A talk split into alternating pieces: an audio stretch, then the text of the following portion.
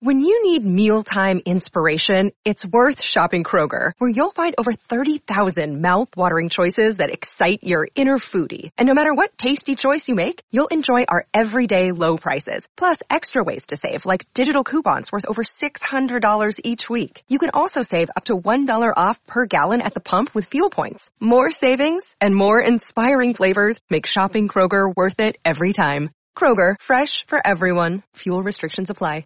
Another day is here, and you're ready for it. What to wear? Check. Breakfast, lunch, and dinner? Check. Planning for what's next and how to save for it? That's where Bank of America can help. For your financial to-dos, Bank of America has experts ready to help get you closer to your goals. Get started at one of our local financial centers or 24-7 in our mobile banking app. Find a location near you at bankofamerica.com slash talk to us. What would you like the power to do? Mobile banking requires downloading the app and is only available for select devices. Message and data rates may apply. Bank of America and a member FDIC. It is Ryan here and I have a question for you. What do you do when you win? Like, are you a fist pumper? A woohooer, a hand clapper, a high fiver. I kind of like the high five, but if you want to hone in on those winning moves, check out Chumba Casino. At ChumbaCasino.com, choose from hundreds of social casino style games for your chance to redeem serious cash prizes. There are new game releases weekly, plus free daily bonuses. So don't wait. Start having the most fun ever at ChumbaCasino.com. No purchase necessary. VGW. Void were prohibited by law. See terms and conditions. 18 plus. Hello, welcome to the Snooker Scene podcast. I'm Dave Hendon, and congratulations to Ali Carter. He's won the German Masters for the second time, only the third player to have won it more than once, Mark Williams and Judd Trump being the others. Uh, it's about Alex Higgins. It's 10 years on from his first. Of course, he was runner-up to Anthony Hamilton in the in between, and a lot's happened on and off the table for Ali in that 10-year period, of course. Uh, he's a terrific player, I think. I always think of him as a top 16 player, even when he's not in the top 16. He had fallen out said on the commentary tonight, you know, it's quite hard once you fall out to get back in because you get tougher draws. You end up having to go to qualifiers, which are no fun, and you can get stuck in a rut a little bit if you drop out. Dave Gilbert has found this, hasn't he? And there's other players as well who, you know, you think, oh, they're top 16 players. They just slip out. It's very hard to get back in, but one good week can transform things. That's what he's had in Berlin. He beat Tom Ford 10-3 in the final. Ford led 2 0. He started with a century, 121. You think, okay, you know, he, this could be his day. But Carter, well, he won 10 of the next 11 frames, didn't he? Played well. Um, I, I, was slightly surprised by, okay, he was disappointed to lose, but Tom Ford sort of saying he didn't think Ali played well. Well, I thought he did this afternoon. I thought he got on a run. He made a string of breaks. And, uh, yeah, uh, he seemed happy with his performance and uh, controlled the match well, kept things tight, didn't sort of give Ford easy openings Tom Ford made mistakes as well. Obviously, it was a massive occasion for him. Uh, in due course, he'll take the, the, the, the, positives, the benefits, I'm sure. But Ali Carter, it's all turned around. He's back in the top 16, so looking good to be seeded for the Crucible. He's going to be in the Players' Championship, more than likely the Tour Championship. He'll be in the Champion of Champions. He's now leading the race for the Bet Victor European Series, which is 150,000. So that victory, potentially, I mean, it's 80,000 for winning it, but potentially you can put another I'm not kidding here, another quarter of a million on top of that in terms of sort of earnings you could get from it. And that is uh, quite a turnaround, it's got to be said, for a player. He wasn't languishing, but he was 23 in the world. And as I say, you, you sort of see him as a top 16 player. He is someone I know who sort of divides opinion. I, can only speak as a fine. He's always been impeccably polite to me, really good with me whenever I've had to deal with him. Um, just a sort of sound chap, I think, and, and a really good player. And, uh, you know, he's a proper winner, fifth ranking title and uh, just a, a terrific uh, achievement and uh, brings to, brings to the, the, tournament to an end. And the crowd, you know, I mean, they got behind Tom Ford when he was struggling. They are really terrific. That crowd. I know we always say it; it's become almost, almost a cliche, but they are brilliant, and they make that event. It's a shame the final wasn't closer, but they loved every minute of it, regardless. You know, they supported the event, and uh, it's it's a tournament everyone loves being in, everyone loves to go to, and of course, Ali Carter will love winning it. Now, uh, here's the thing, okay? I've, to save a bit of time, I recorded earlier today the emails, but since I recorded them, we've had a couple more come in. So I'm going to answer a couple before we go to the ones that have come in, and there may be some crossover. Some would say it's not very well planned, but, but uh, you know, we're doing our best. So you're going to hear a couple of emails that have come in, you know, under the wire, and then you'll hear my recorded answers to email. I say earlier on, it wasn't like three weeks ago, it was only earlier today. It's not like Jools Holland re-recording the Hootenanny in July. We don't do that. Um, I don't think he does that either. But anyway, um, what was I saying? Oh yes, so emails to come. Uh, but uh, the bottom line is, well done to Ali Carter. So we have Richard Hamilton. Says, uh, forgive me for being a bit late to the party on this, as time has elapsed since the events, but here's a few points I have in my head regarding the snooker scene. Mark Allen seems to be having the season of his life, and for me, he's probably fourth favourite for the Worlds after Ronnie Trump and Selby. And what a great thing, thing to see Trump adding more triple crowns to his CV. Regarding the snooker shootout, I think one thing regular snooker could take from it into the traditional format is the blue ball shootout for tied frames. For me, the respotted black inevitably starts defensively, which isn't to everyone's taste, whereas blue ball is more attacking and appealing to a casual fan. The only thing with that is that that's presupposing then you're saying you'd have to go for the blue, um, which would be a complete change. And I actually don't agree with that. I think the skill of the respot is actually I quite like it. Um, but anyway, people will have their own views on that. Richard adds, Jack Lisowski, I've seen him getting stick regarding his loss at the German Masters, but all fans know what can happen under pressure. And while I agree it was a cracking opportunity for him to break his duck, we can't underestimate the talent of Tom Ford, who who succumbed to, and Ali Carter, who we would have played in the final. To call him a bottler is a tad unfair. Well, I mean, the, you know, it, it's tough out there, and, and I can assure you, almost everybody who's criticised Jack has never been out there or experienced that, and if they did, they would crumble. And also, I think it's fair to ask what, exactly what they've achieved. Uh, listen, it was it was a bad loss. He should have won. Um, you know, there's no, you can't sugarcoat that. He should have won. He was 52 0 up. He had him snookered. He had a chance at the red. But, you know, it's tough. It's very tough. And he'll come back and all you can do is just keep knocking on the door. Um, and eventually, you know, hope it will open. It's tough to come back from that, but he will because he has to. Be at the next event. He's playing well in general. He's playing well in general, and I think that, um, you know, he, he will find his way eventually. It's taken a long time. It was a good chance to win the tournament, but as you say, you know, Ali Carter in the final would have been a very tough match. So it's not. People were sort of handing him the, the title earlier in the week. That was ridiculous. You know, they're not easy to win. That's the point. They're not easy to win. And Tom Ford made an unbelievable clearance in that decider. Really, really good clearance. So you know, it's just one of those things. I'm afraid. Now, Gordon Hughes has written on the German Masters the new format. Now, that is hand. I'll handle that later, Gordon, in in the in the in the in the already recorded section.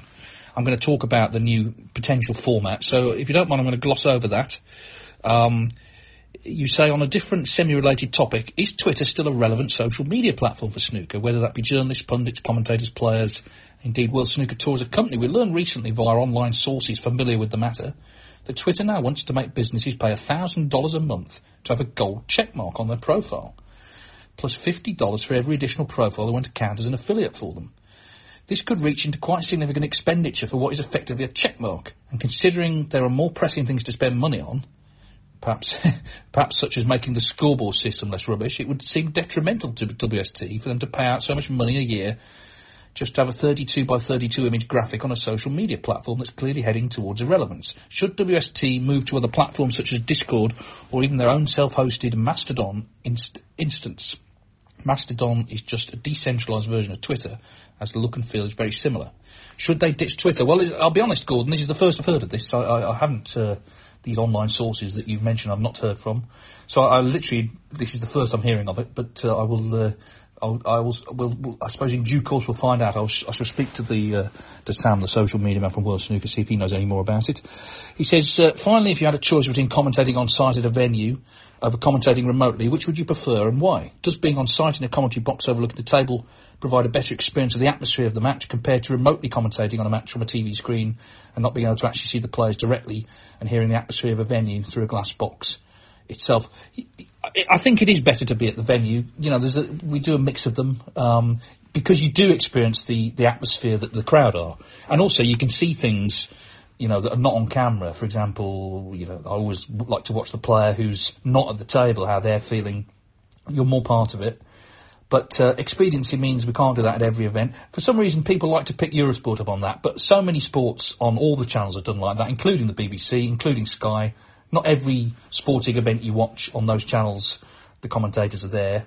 Uh, it's not just Eurosport by any means, and uh, you know I go to, to plenty of tournaments as well. So I, you know, I, am happy to listen. I'm happy to be doing the job either way. I, I suppose that's the answer to that. Now, finally, before we get to the recorded emails, if this makes any sense at all, the order we're doing it, Kelly Barker's just come in under the wire. Literally just come in. So, Kelly, uh, nice to hear from you.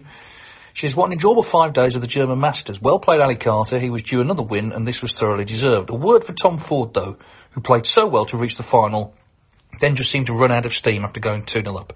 He could be pleased with his week, though with some good wins against Kyren and then especially the decider against Jack in the semis. Speaking of Jack, very disappointing how he let that semi-final slip away, I felt. And despite the progress between the years since Everton started working with him, there's still work to do. Hopefully that title will come soon though, as we'd all love to see it happen. Question, is Jack a little bit too talented for his own good?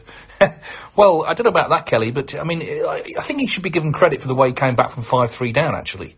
Um, he played two really good frames. I've already mentioned what happened in the decider just got to keep on kicking against the door, you know, and hope that one day, it, it, you know, it, it, sort of gets knocked down. Um, too talented? I don't know about that. I think that it's about doing it at the crunch, isn't it? In those crunch moments, and uh, it can only really come from experience. I think. Um, I'm going to write a piece this week for the Eurosport website about him, and um, just looking back at his sort of story, which I think is really interesting and listen, he's a top player. This is, I mean, there was a, I did a, an episode a couple of years ago, about three years ago, what is success?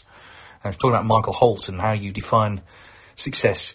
We define success in sport in a very narrow way. It's basically you've got to win things. Um, but actually, Jack Lisowski took up snooker as a boy, as a hobby, and he's made a good living from it. He's earning sort of 200 grand a year. That's quite successful. But we very narrowly define success as, okay, you've got to win trophies. And that's understandable because that is what sport's about. But he's successful at snooker. It's just that he needs to start landing titles. That, that's the icing on the cake.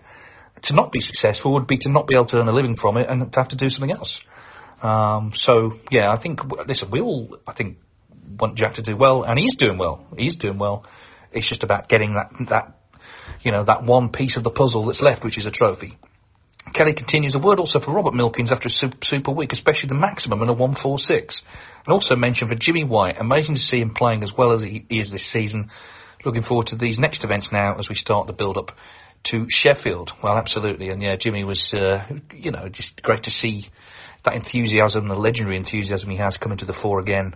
And, and Rob Milkins, yeah, I mean, you know, to make a 147 and a 146 only happened once before um, Stephen Hendry actually did it the other way around. He made the maximum first in the UK Championship 95, and then the last frame of the whole tournament to win the tournament, inevitably, he made a 146. But uh, Milkins, uh, you know, that's that's quite sort of stylish, isn't it? To to set the high break target with a 146 and then beat it with your own 147. Terrific stuff. It was a good tournament, I think, and uh, you know, roll on the next one. So we've had some feedback about the shootout. And uh, Scott Pease has written, he says, I just want to write in about how much I enjoyed watching the shootout. I think there are two main draws for me. One is the box of chocolates nature, getting to see every player on and off the tour strut their stuff. I caught one of the matches with the Moldovan teenager, and wow, he was great. This is um, Vladislav Gradinari. He says, I hope we see more of him. It's also good to see Michael Holt back, back in action, and I thought, oh no, he's forgotten about the high break prize when he was clearing up the colours. Well, yes, he did, of course. He could have uh, he could have won that, but because uh, he went to Chris Wakelin in the end. Uh, Scott says the second is how much drama and variety can manage to fit into 10 minute increments. Lisowski's buzzer beater, blue ball shootouts, tense slow scorers, Mark Williams is cool as cucumber, big breaks. During Thepchai's encounter against Dechawat, I was emoting like a monkey who'd wandered into a banana warehouse. what a sentence. Uh, so I really don't think any other player could have done as well as Thepchai in that spot. I'm happy for Chris Wakelin, though when it was semi-finals time, I was thinking how each player winning would be good in its own way. I'm still waiting for someone to complete what I'm now calling the double crown, the World Championship and Shootout. Perhaps a Jester's hat patch to go next to the gold crown patch. Well, don't, give, don't give them ideas. But of course, uh, Mark Selby and Mark Williams, two world champions, have been runner-up in the shootout uh, in recent years. But uh, as you say, no one has uh, no one has yet done the double. Uh, Matt Tarrant, he says, uh, I was really interested. Now we had an email last week from Dave Tyndall talking about sort of expanding the shootout. He says, I was interested in Dave's email regarding a shootout tour in the light of his teenage son's reaction. I had the same experience with my 16 and 14 year old daughters taking an interest well, certainly more of an interest.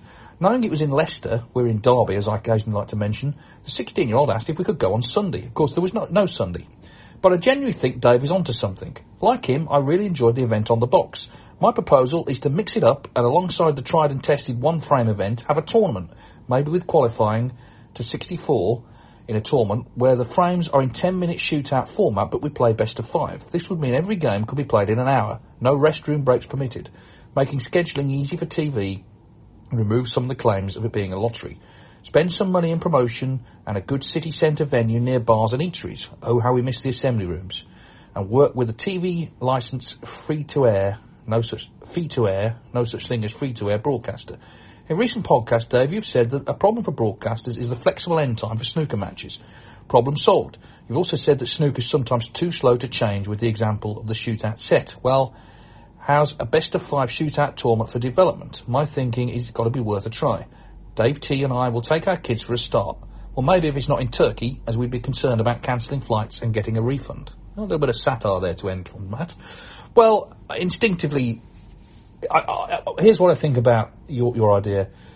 Instinctively, I'm against the idea of a shootout event being best of five. The novelty is it's 10 minutes. Um, I think actually y- it's a bit like having too much pudding. You'd, you'd end up getting a little bit sick. Uh, best of five, no thanks. I'm not entirely against another shootout, maybe outside of the UK. But as I say, you know, I think we have to be careful of sort of maybe not appreciating what the novelty value is. And, no- novelties can wear off, I suppose.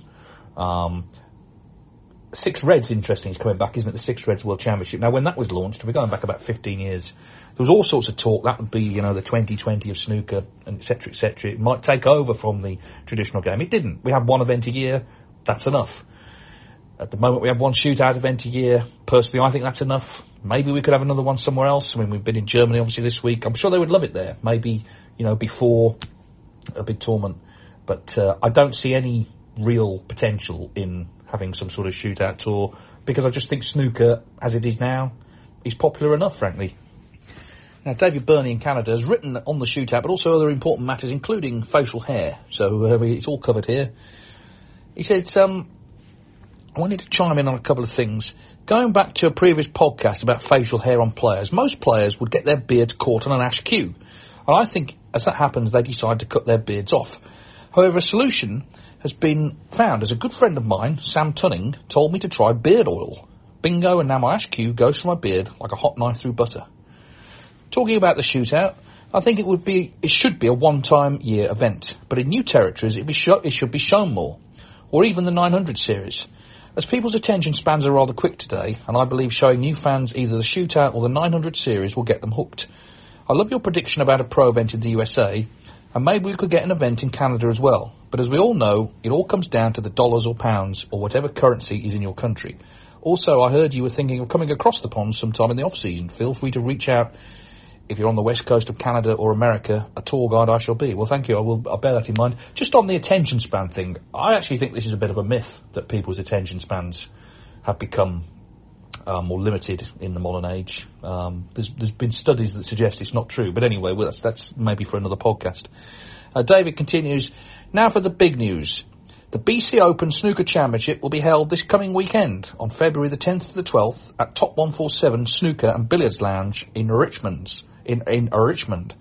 We are extremely excited about the event as we sold out two weeks before the deadline. Good to see that snooker is continuing to grow out here. Uh, as well, I've included a link so the listeners can check out our program. We haven't had one in 20 years.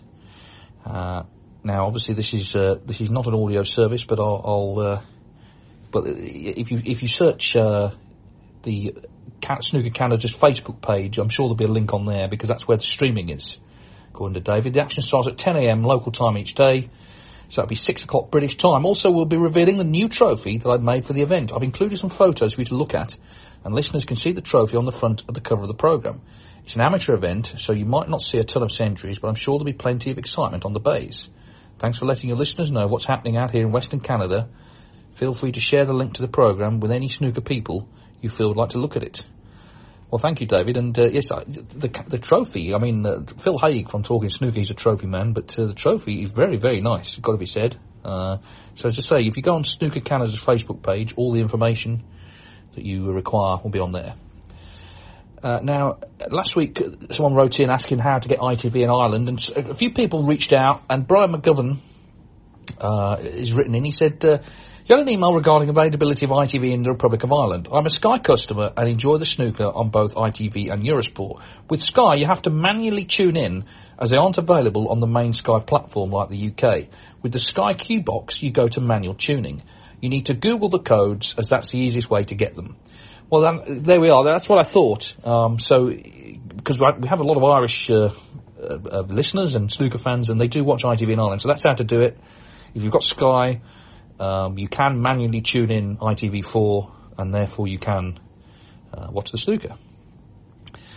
Uh, Andy Doherty, he says, uh, I'm writing regarding the state of the tour and funding of events. I get there's a huge amount of money involved, and therefore it's hard to attract sponsors.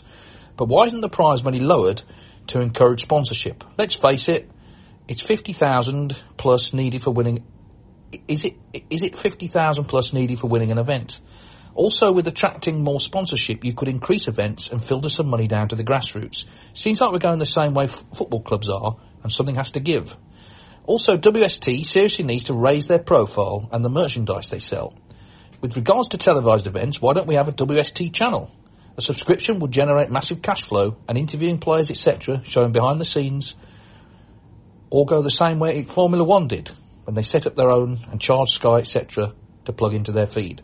Well, on that last point, it's a very simple reason why they don't have that, and that's because there's already a streaming partner, uh, Discovery Plus, and they pay World Snooker to show uh, the, the the circuit. So it would not be in World Snooker's interest to abandon that and do it themselves without any. I mean, you say people would subscribe, but we don't know how many people would subscribe actually, and it may maybe they would lose fortunes on it because the production costs will be considerable if, if the production for all the events were the responsibility of World Snooker. You know, that would be a lot of outlay.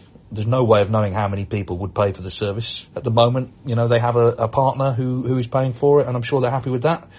Um, as for the other points, well, I actually think uh, big first prizes are a good thing. Sport is supposed to reward excellence and achievement and headline figures in terms of big first prizes can help to sell events. There are disparities. I mean, the, the, it's gone now, but the Gibraltar Open, the prize structure there was pretty ridiculous. You know, it tapered down very quickly um, to you know to quite little actually. It was six thousand in the semis uh, for a fifty thousand first prize.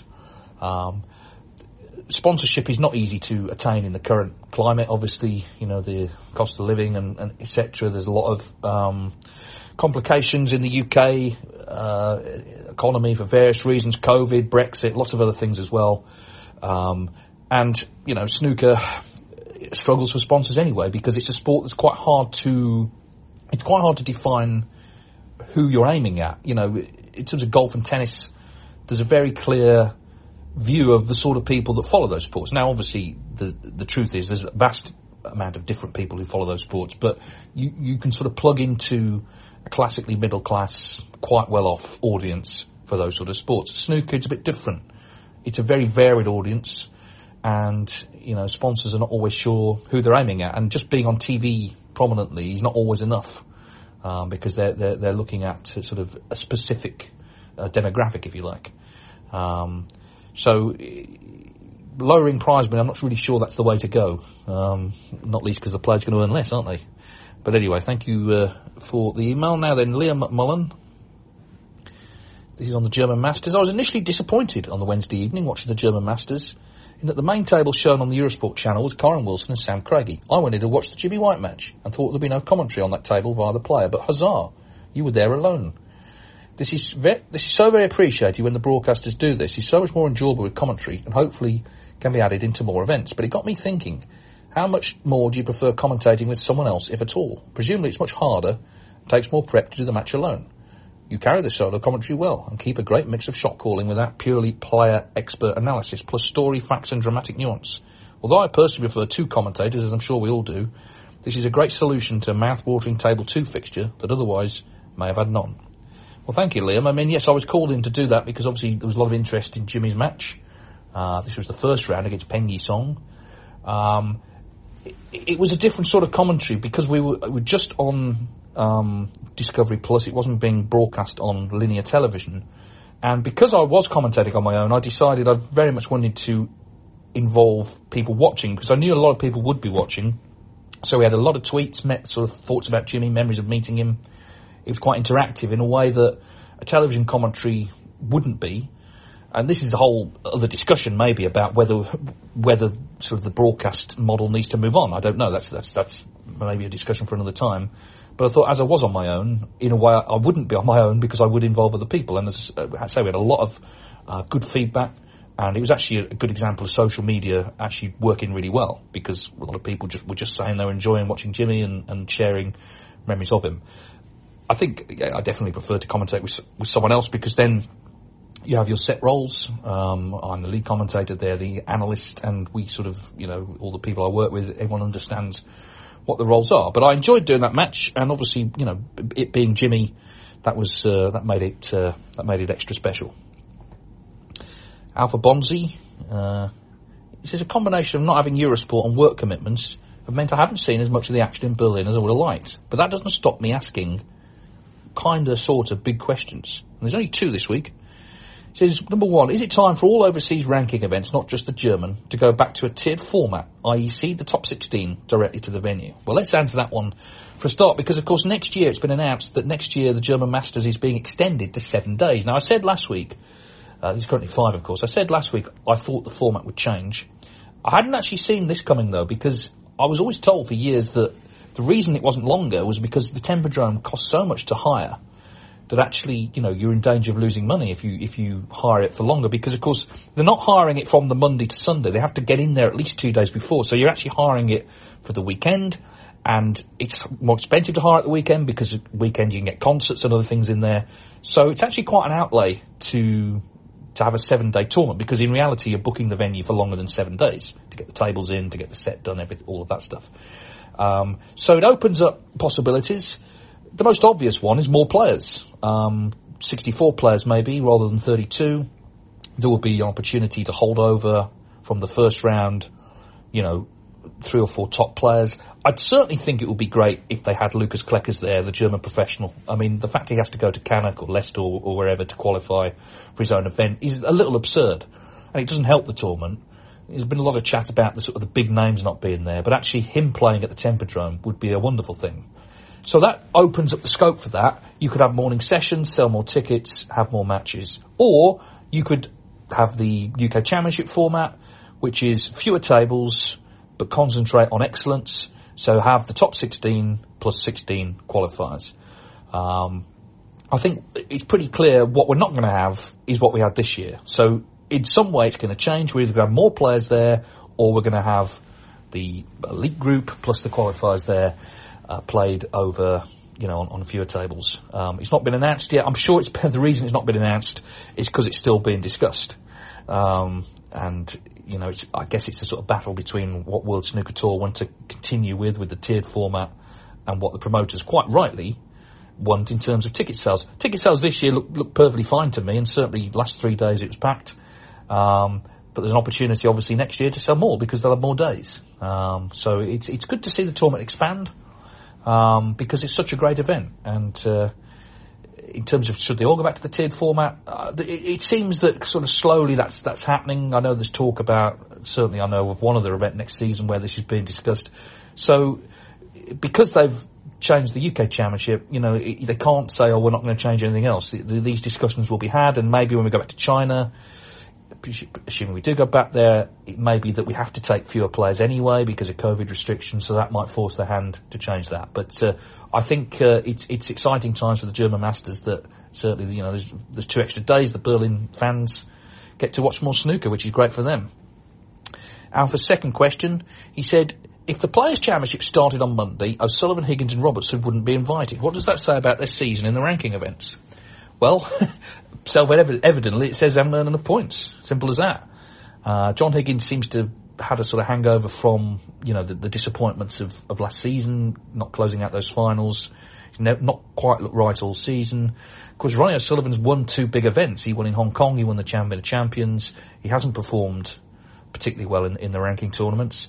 And Neil Robertson, I mean, he's been in three semi-finals in home nations events, but of course he missed the first three tournaments. He didn't play Championship League, European Masters, or British Open and therefore he was sort of starting from a long way back against everyone else. The British Open was the mysterious one because he played in the in the mixed doubles, which was literally two days before British Open at the same venue.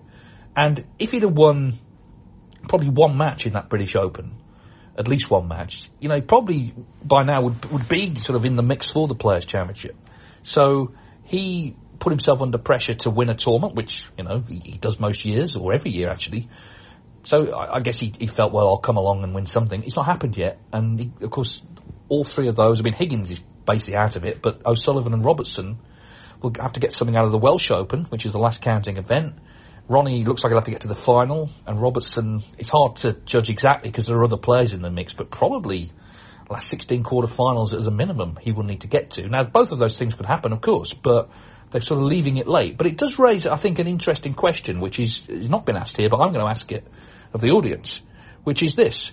Why aren't the defending champions in these Players Series events invited back automatically? At the Masters, if you win the Masters, but drop out of the top 16, you will still be invited back as number one seed. But the World Grand Prix, the Players Championship, the Tour Championship, it's like the slate is wiped clean. Whoever won it last year, they're not invited back as of right. It's the uh, top 32, top 16, top 8 on the one year list this season. Now, there's arguments for and against. The argument against inviting them back is that it, it, it, it's no longer a level playing field. Someone who's being parachuted in who maybe have no form at all all season, might not have, you know, might not have won a match, but getting into these big events and earning ranking points, you know, uh, having not performed during the campaign like everybody else. So that's the argument against it. The argument for it is, well, why, why does it happen in every other event then? Every other event, you get invited back. Uh, the, like the Masters is the most obvious example. Why, why do you get invited back in that one? I mean, it usually doesn't happen, of course, that, that, that the player will drop out the top 16, but if they did, they would still be seeded number one in that tournament. I have to say, I, on balance, would be against inviting back the defending champion, not by much. It's not, not a massive thing, and also it's not really something I've thought about that much, but in terms of how I feel, I, I quite like how it's done now because it is all on this season. But it does seem a bit odd that Neil Robertson wins the Players' Championship and then just isn't in it the next year potentially. Um, it, it, as I say, no other tournament sort of operates like that. Um, but uh, any anyone's views on that would be welcome. Uh, Richard Radcliffe so I was very interested to hear your comments on your recent podcast, especially about social media and the realities of putting tournaments on. I suppose it's the nature of many to only comment on things when they've had when they have something bad to say. Social media, unless massively regulated, is a haven for negative comment, with unfortunately those shouting the loudest, most negatively or controversially, being emphasised. This then gets into other media, blowing these comments up out of all proportion, resulting in the false appearance that this is the majority view. I heard recently probably less than 1 in 200 express their views through social media, so it's totally unrepresentative of the general view. More accurate is the feeling around tournaments, the camaraderie between fans and players, and the pleasure the snooker brings the vast majority brings to the vast majority who watch it. The recent Turkish Masters cancellation was a case in point. So much negative comment. I'm so glad you pointed out how many tournaments are on the calendar these days compared to pre-2010 days. On reflection, I, best, I bet World Snooker Tour wish they'd held back for five days and announced concurrently the cancellation of the Turkish Masters and it being replaced with the WST Classic tournament. Well, I'll just jump in there, Richard. It's a good point that actually. I think that that could have been potentially handled better because I think they were always going to put on. I mean, the, the Turkish cancellation didn't come out of the blue. It had been talked about for a long time. Um, and it seemed like the tournament may still go ahead, but they'd always had this contingency. If they had to cancel it, they were going to put something else on. So they could have actually dovetailed the two announcements, and then the, the, publicity wouldn't have been so bad if immediately it had been announced there was another tournament. They did leave it, as you say, a few days, and there was time then for, for people to sort of, you know, give them a kicking, really, which uh, was a bit unfortunate. Anyway, Richard continues. Uh, on a more positive note, the shootout was a great success once again. It's now well established on the calendar. Expect the unexpected is the mantra here, and it always conjures up great stories. Your and Neil Foulds' commentary on Poomjaeng's theatrics were priceless. The happiness of Chris Wakelin fulfilling his dream, the exciting emergence of the Belgian beast, Julien Leclercq. The reminder of how great players the likes of Holt and Dale really are. The shootout is great as a once a season for a few days event for tour players. It's great the amateurs have their own version, the 900 Snooker Legends event, which appeared to be a success too. Hopefully both will continue for many years to come. Snooker continues to bring lots of joy to many. Thank you for sharing your enthusiasm for this great game. Well, thank you, Richard, for sharing yours. And uh, what you say about social media is correct, of course, and it is true that negative voices get amplified. It's not all bad, as I say. When I did that Jimmy White match, there was a lot of good feedback, but um, I think it's important to to put the sort of uh, the noise, if you like, into perspective. It's not always easy, particularly if you're a player and you're getting stick from all and sundry when you haven't really done anything wrong. But um, that is unfortunately the sort of nature of it. Uh, now then, Jackie writes. Uh, I have two quick questions for you. First, why were the scores on the bottom of the screen bigger for the shootout, and can be that they that can they be that size for all the tournaments? Also, I have a white World Snooker Tour earpiece. Would that work at other tournaments? Um, on the first point, I, I, don't specifically know. I suppose it's just a branding thing. I understand what you're saying. People who are partially sighted, I guess, do need to see bigger graphics, and it's something I will pass on. I can't promise anything will change, but I'll pass it on. The earpiece, um, I, I, don't know about this, but I'm hoping snooker fans who go to tournaments can let me know. So Jackie has a white earpiece. Um, would that work at other tournaments? Uh, I don't. I'm not going to say either way I, because I know that they do change, and I wouldn't want you turning up with one and finding it doesn't work. So hopefully other snooker fans can let us know about that. Uh, Darren writes now. Uh, Darren writes, I've been an avid listener to the podcast for many years. I'm Irish based in Toronto in Canada. I play snooker out here at Jim Whitey's club. I have two questions. Why does Eurosport not have a studio anymore for the German Masters? Correct me if I'm wrong, I know they used to. Well, I'll answer that. I mean, it's, it's only ever going to be budgetary, and um, we, we were there at one point, but uh, th- th- there's been, uh, I guess, it's just a change of emphasis, and you know, you have a budget for the year's production, and you divide that between the various tournaments, and it would, maybe was felt there just wasn't enough left to do the German in the way it had been done before.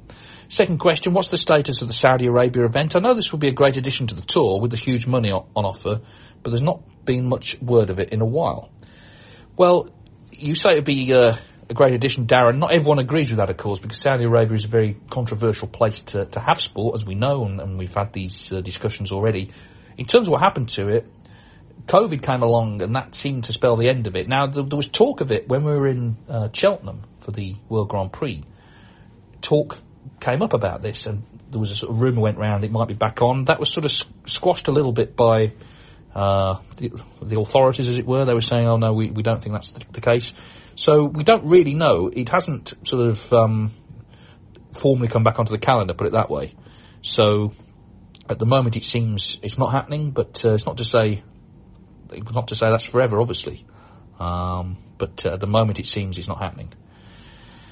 Uh, now then, we have D in Dublin. Firstly, can I say I love your podcast? It's like an all familiar friend. You look forward to spending time with them on Monday. Thank you. I have two questions and an observation re logos on players' attire. Number one, what are the rules with regard to what can be displayed? Number two, why are there generally so few logos on players? It may be related to the first question. Observation, the nature of the logos for me is a barometer, the markability of the sport.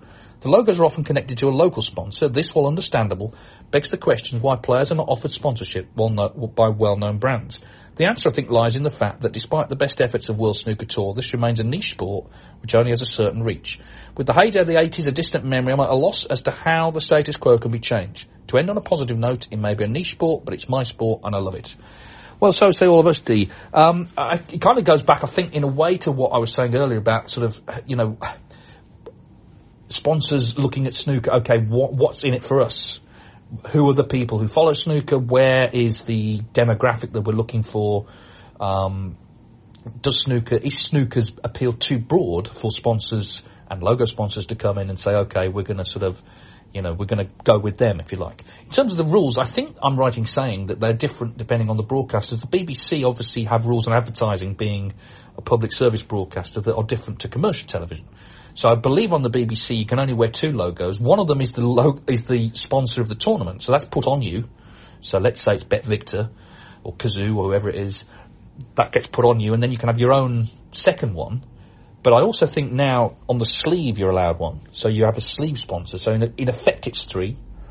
I, I think other tournaments you can potentially have more, but certainly I was always under the impression the BBC it was two, but in reality it's really only one because one is the name of the sponsor, plus now this this sleeve sponsor.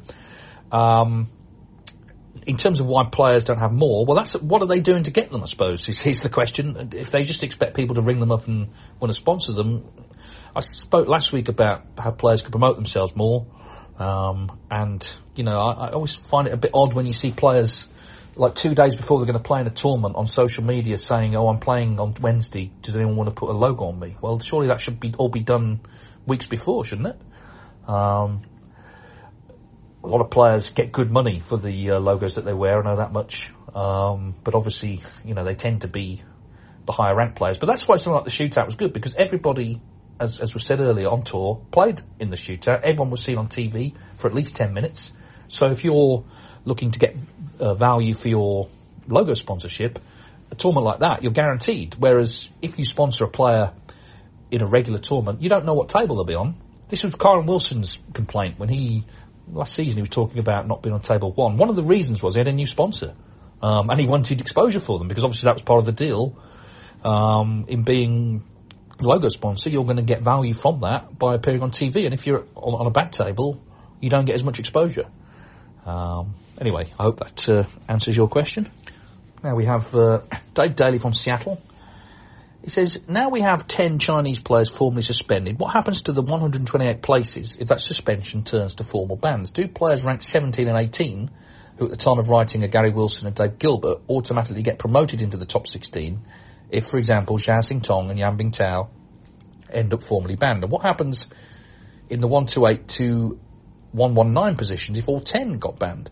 Do the next eligible players previously knocked off the tour automatically get their tour cards back? Michael Holt, for example, seems to get pulled into ranking events periodically if there'd been other dropouts. I would love to see Holty back on tour. I enjoyed his run at the shootout. Well, Dave, um, because the time frame is important here. Well, firstly, we don't know if anyone will be banned, but the time frame is important. Let's say these players are still suspended by the time of the World Championship. Then, absolutely, whoever's 17 and 18 would move into the top 16. Their, their seeding position would move up. So, in the case of Gary Wilson, for example, if he's 17, he would he would move up, and that number 18 would move up, etc., etc. Uh, in terms of the actual tour construction, well, we'll have to see, won't we, at the end of the season, um, exactly whether it will affect how many players get relegated, whether it, because you, you need at least 128 players next season. If we were to lose some, and we don't know yet what's going to happen, but if we were to lose some, obviously we have to make those players back, or the more places from Q School maybe, more places from the one year list. But none of that can really be decided until we know the result of this um, whole inquiry into these players.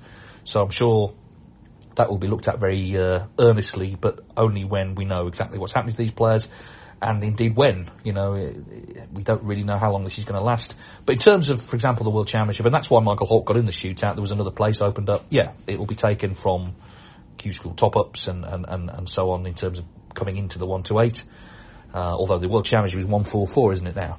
Uh, but in terms of top 16 seeding, yeah, they'll, they'll go off uh, off the the next one on the list. That's already happened, of course, for the Masters. Uh, Gilbert and Hossein Vafaei got in that tournament because they were the next players uh, on the ranking list. Now I've had a, a long email from another Davey, which Davey, if you don't mind, I'm going to, deal with next week because I, I want to read it all out, but it's a bit long for this week. So uh, Davey is from uh, Brussels, I believe, and uh, I will read it out. I promise next week. So you know, gird your loins and all that. Um, we, will get to it next week because it is interesting, and I do want to comment on it, but I don't want to gloss over it. Um, so that will be coming next week. Um, as it is for this week, that seems to be about it for now. Um, so thanks for all the uh, emails. Do get in touch about that earpiece and anything else that you know. Should the Players Series defending champions be seeded through uh, the following year? All that stuff. You know, it's it's not world altering matters, but you know, it, it fills half an hour, and, that's our promise every week. We're going to fill half an hour. Um, we're proud members of the Sports Social Network. Check out their other podcasts. You can email us, snookerscenepodcast at mail.com. That's snookerscenepodcast at mail.com. Uh, this week is the Championship League. Some big hitters in that. Some big hitters. I mean, you, you look at the, uh, the, the first group, uh, so it's actually group five, um, being played on Tuesday and Wednesday. So there's obviously players coming in, uh, as people know the format, I'm sure, players coming in and they're new players. But the players in this group so we've got four world champions, Neil Robertson, Mark Williams, John Higgins and Mark Selby. It's basically a Hall of Fame. Plus Dave Gilbert, Robert Milkins, of course, who've been in great form, and Matt Selt, who's been in there since Group 1. So that's uh, the first group, and then coming in Thursday, Friday, we've got Zhou Long, Luca Brecel and Anthony McGill. So it's, uh, it's, uh, high quality stuff, and that will be, uh, check out the Championship League website in terms of where you can actually watch that. Uh, it is available, I believe, on their Facebook page. But um, anyway, check that out for, for full details. Um, and then next week, of course, the Welsh Open, uh, and and so on and so on. It is a busy time, certainly for snooker fans. Um, there's tournaments now most weeks. Kind of March it stops a little bit, doesn't it? But uh, even even then, we've got that WST Classic. No news yet on how to watch that. Um, I suspect it'll be on a streaming platform, but um, you know, hopefully World Snooker will make a make something of that because you know, out of the ashes and all that, they can actually, rather than just going out anonymously, they could actually do a bit of production around it, maybe just to sort of, you know, make it look like a thing, which it is. It's actually, I think, a really good event to to, to put on. Anyway, that's it. Uh, I will leave it at that. But thanks for your company, and as we always say, goodbye bye. Sports Social Podcast Network. Hey guys, it is Ryan. I'm not sure if you know this about me, but I'm a bit of a fun fanatic when I can. I like to work, but I like fun too. It's a thing. And now the truth is out there. I can tell you about my favorite place to have fun. Chumba Casino. They have hundreds of social casino style games to choose from with new games released each week. You can play for free anytime, anywhere. And each day brings a new chance to collect daily bonuses. So join me in the fun. Sign up now at chumbacasino.com. No purchase necessary. Group. Void were prohibited by law. See terms and conditions. 18 plus. It is Ryan here, and I have a question for you. What do you do when you win? Like, are you a fist pumper, a woohooer, a hand clapper, a high fiver? I kind of like the high five, but if you want to hone in on those winning moves, check out Chumba Casino. At ChumbaCasino.com, choose from hundreds of social casino style games for your chance to redeem serious cash prizes. There are new game releases weekly, plus free daily bonuses. So don't wait. Start having the most fun ever at ChumbaCasino.com. No purchase necessary. Group. Void were prohibited by law. See terms and conditions. 18 plus.